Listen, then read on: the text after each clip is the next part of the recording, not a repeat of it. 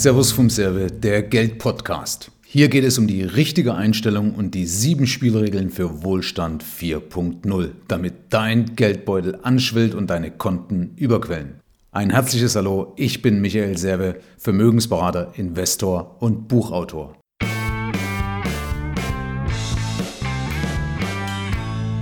In der heutigen Folge geht es mal darum, warum viele Deutsche zu wenig riskieren, um dann letzten Endes zu ihrem Ziel zu kommen. Allerdings ist das jetzt kein deutsches Phänomen, weil es heißt immer so diese German-Angst und so weiter, sondern das ist ein ganz normales menschliches Problem, was oder Phänomen, was evolutionär bedingt ist. Ich möchte äh, mal einleiten äh, mit einer Aussage von Jack Nasher aus seinem Buch Überzeugt. Und zwar äh, formuliert er hier, dass praktisch die Menschen, sag mal, ähm, uns nicht das oder wir suchen uns nicht das aus, was wir am liebsten haben, sondern das, was wir am wenigsten fürchten. Also vielleicht kennst du eben auch schon solche Situationen mal in deinem Leben, wo du Entscheidungen gefällt hast, nicht um irgendwo das Bessere zu kriegen, sondern um eben, ähm, sag mal, die, die mit einer höchsten Wahrscheinlichkeit zumindest deinen Status quo zu erhalten. Er hat hier ein Beispiel drin auch, wo er sagt, okay, er ist in irgendeiner fremden Stadt und ähm, hat die Wahl zu einem örtlichen Italiener oder zu Starbucks. Und letztendlich entscheidet sich, äh, entscheidet er sich für Starbucks. Äh, obwohl das der schlechtere Kaffeegenuss ist, aber es ist zumindest die höhere Wahrscheinlichkeit, weil es vertraut ist. Ja? Also er kann weniger falsch machen oder er glaubt weniger falsch machen zu können, weil es vertraut ist. Und deswegen entscheidet er sich dafür, für diese Kaffeeplörre, die überteuert ist, als bei einem Italiener den Espresso zu trinken. Und wie gesagt, vielleicht erkennst du dich da in der einen oder anderen Situation äh, aus der Vergangenheit auch wieder, wo du sagst, stimmt, gerade bei der Essensauswahl, ja, wenn man irgendwo eine Speisekarte hat, dass man dann manchmal sagt, okay, hätte ich vielleicht Bock drauf, aber uh, was der Bauer nicht kennt, das frisst er nicht, also wähle ich lieber dann doch das gute alte Schnitzel. Ja, das ist vertraut. Und ähm, ich fand es eben auch interessant, weil er hier schreibt, trifft ein Mensch eine Entscheidung, will er in erster Linie fatale Fehler vermeiden. Ja, was hat das Ganze eben mit Geld zu tun? Ähm, die wahrscheinlich oder Menschen wägen ja ab und sagen, okay, ähm, wie hoch ist jetzt meine Wahrscheinlichkeit, mehr zu kriegen und wägen das ab mit, wie hoch ist aber die Wahrscheinlichkeit, trotzdem durch diese Entscheidung eventuell irgendwas verlieren zu können. Und mir sind zwei Sachen eingefallen. Zum einen mal das ganze Thema Aktien.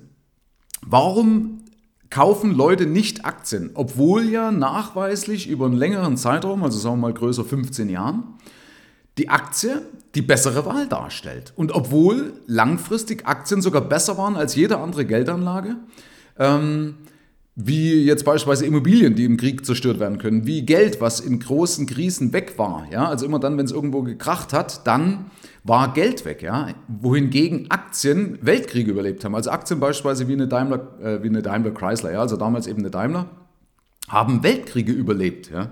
Weil die ja Substanzwert haben, weil das Sachwerte sind, also Sachen, die ihren Wert behalten. Und dennoch tendiert der Deutsche lieber zum Tagesgeld oder lieber zum Sparbuch? Wir sind ja da Sparweltmeister und haben über eine Billion auf Sichteinlagen, also Sparbücher und Girokunden. Oder auch so diese klassische Lebensversicherung, die, obwohl sie eigentlich nicht mehr das bringt, was sie bringen sollte, äh, trotzdem die Leute dran festhalten. Und das ist eben genau der Punkt, dass sie zwar vielleicht glauben oder verstehen, dass sie mit Aktien mehr haben könnten, aber das Sparbuch ist halt sicherer, ja. Also ich weiß, beim Sparbuch habe ich zumindest erstmal keinen Verlust, ja, gefühlt, wobei das ja falsch ist, weil in Kaufkraft gemessen habe ich ja einen Verlust, ja, weil mein, wenn mein Ertrag unterhalb der Inflationsrate liegt, dann habe ich in Kaufkraft gemessen einen Verlust. Das heißt, mein Geld wird weniger wert über die Zeit, also in Waren, was ich eintauschen kann. Ich spare mich also arm. Dennoch ähm, bleibt der Kunde dort, wo er ist, oder wechselt zum Beispiel auch ungern die Bank.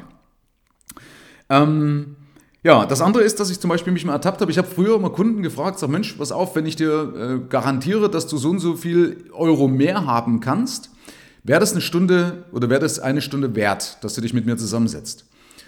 Und ich habe mich dann immer gewundert, warum Leute nicht darauf anspringen und sagen, naja klar, wenn ich jetzt, äh, sagen wir mal, im Jahr 30.000 Euro verdiene und habe 1.000 Euro, 2.000, 3.000 Euro mehr als Beispiel und ich weiß ja, dass ich das abliefern kann, also ich habe den Kunden auch gesagt, wenn ich es nicht schaffe, dann äh, äh, gebe ich dir sogar was dafür oder wie auch immer. Trotzdem haben die Leute, obwohl sie wussten, dass eigentlich zum Beispiel dadurch ein, ein, schöner Urlaub abfallen kann, haben die Leute sich nicht dafür entschieden oder oft nicht dafür entschieden. Und das ist eben genau der Punkt, weil in dem Moment fragt sich ja der Kunde, wer weiß, um welchen Preis. Ja? Und dann kommt ja wieder dieses ja, alte Sprichwort, lieber der Spatz in der Hand als die Taube auf dem Dach. Ja? Und das ist ein Punkt, den musst du auf dem Schirm haben, wenn du halt mit Menschen zu tun hast, oder du Menschen zum Beispiel überzeugen möchtest. Und musst aber auch im Schirm haben, dass das Sachen sind, die dich bremsen und im Endeffekt von einer wichtigen und, und richtigen, das ist ja das Entscheidende, also von einer richtigen und wichtigen Entscheidung abhalten, ähm, wo du denkst, wieso kommt jetzt hier vielleicht ein ungutes Gefühl hoch und du emotionsbedingt einfach dich dagegen entscheidest, obwohl es die bessere Geschichte wäre. Klar schützt das auch vor Fehlern.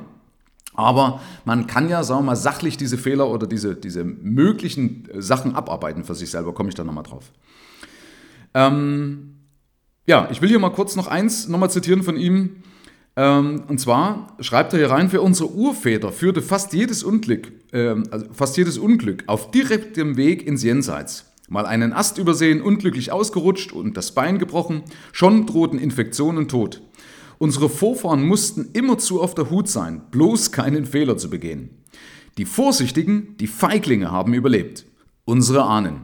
Das heißt, unsere Ahnen sind die, die das, die im Genpool das war, also die im Endeffekt die Angst weitergegeben haben, diese Vorsicht, ja, also diese, diese Zweifel, diese Unsicherheiten und so weiter, die sie davor bewahrt haben, irgendwo in eine Falle reinzulaufen oder irgendwie einen Fehler eben zu machen und die im Endeffekt das Überleben gesichert haben.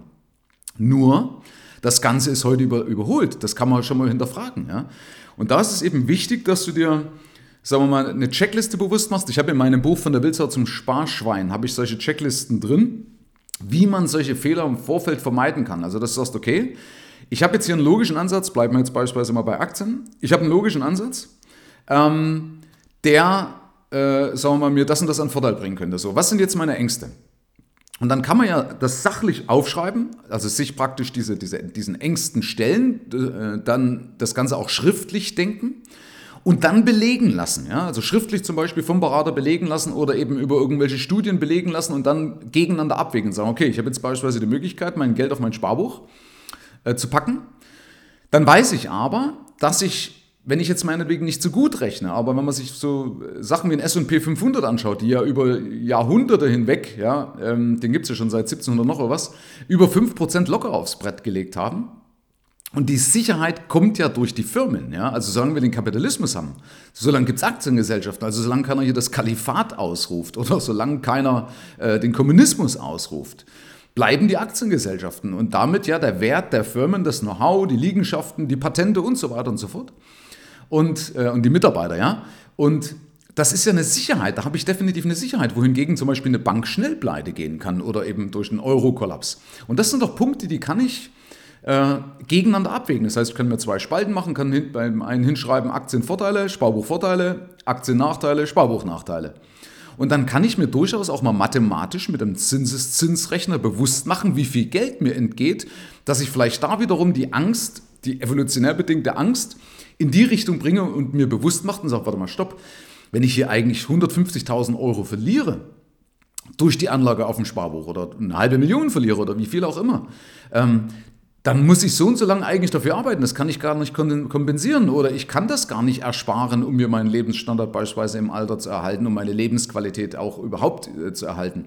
Ich habe das in meinem Buch, habe ich ja genug Berechnungen drin, wo ich gezeigt habe, dass du, äh, sagen wir, eine, eine vernünftige Rentenlücke jetzt beispielsweise, wobei es in meinem Buch nicht um Rente geht, ja, muss ich gleich mal revidieren, äh, sondern allgemein über um äh, Vermögen.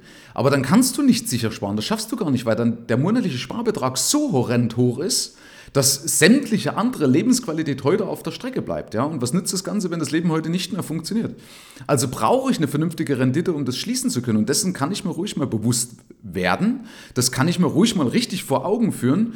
Und daraus dann eben die Entscheidung fällen und sagen, okay, was bringt das? Ich kann auf der einen Seite eben auf ein Sparbuch investieren verliere aber dann das und das und ich habe nur eine trügerische Sicherheit. Es ist nur eine trügerische Sicherheit. Schau dir eben die ganzen Krisen an, wo Geld einfach entwertet worden ist oder Geld sogar ganz weg war. Also ähm, alleine eben die Hyperinflation ja, in, in, in Anfang des, des, des 19. Jahrhunderts oder des 20. Jahrhunderts.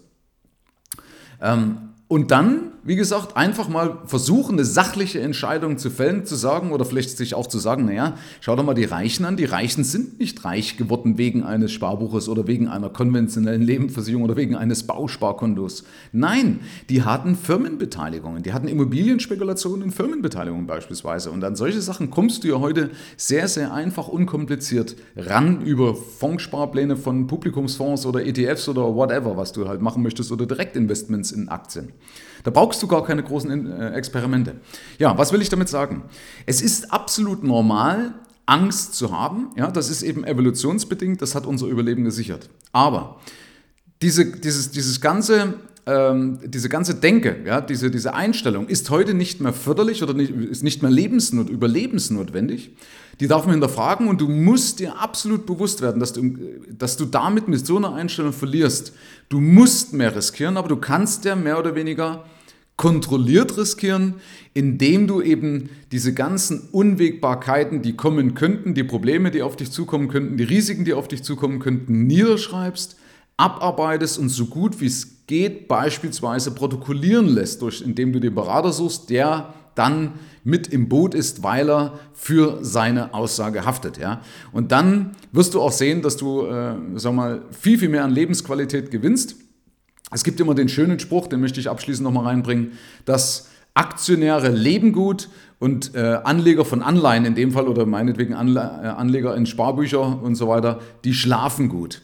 Und das ist eben der Punkt, man kann auch mit Aktien gut schlafen, wenn man weiß, okay, dann fällt es halt mal und dann ähm, muss ich das aussitzen. Ich brauche halt immer nur genug Cash, Liquidität im Hintergrund, um das mir leisten zu können, um das auszusitzen, um vielleicht sogar auch sinnvoll nachkaufen zu können.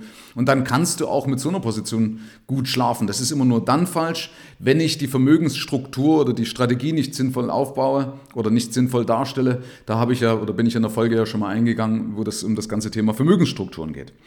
Jo, also, ich wünsche dir, dass du künftig deine Ängste ein bisschen mehr in den Griff kriegst. Wie gesagt, dort, wo sie angebracht sind, ist logisch, wenn du auf einer Klippe stehst, dann nicht runterspringen, dann überzeugt dich die Physik, dass du eben nicht fliegen kannst und unten einfach sinnlos aufschlägst. Aber es gibt viele, viele Situationen, wo Angst einfach nicht angebracht ist. Ja?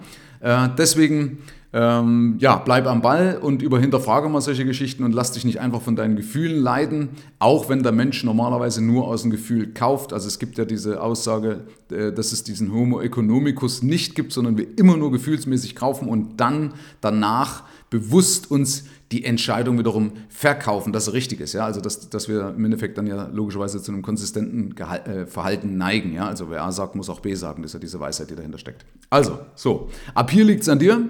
Herzlichen Dank fürs Zuhören und fürs Reinhören. Bis zum nächsten Gig. Dein Michael Serve.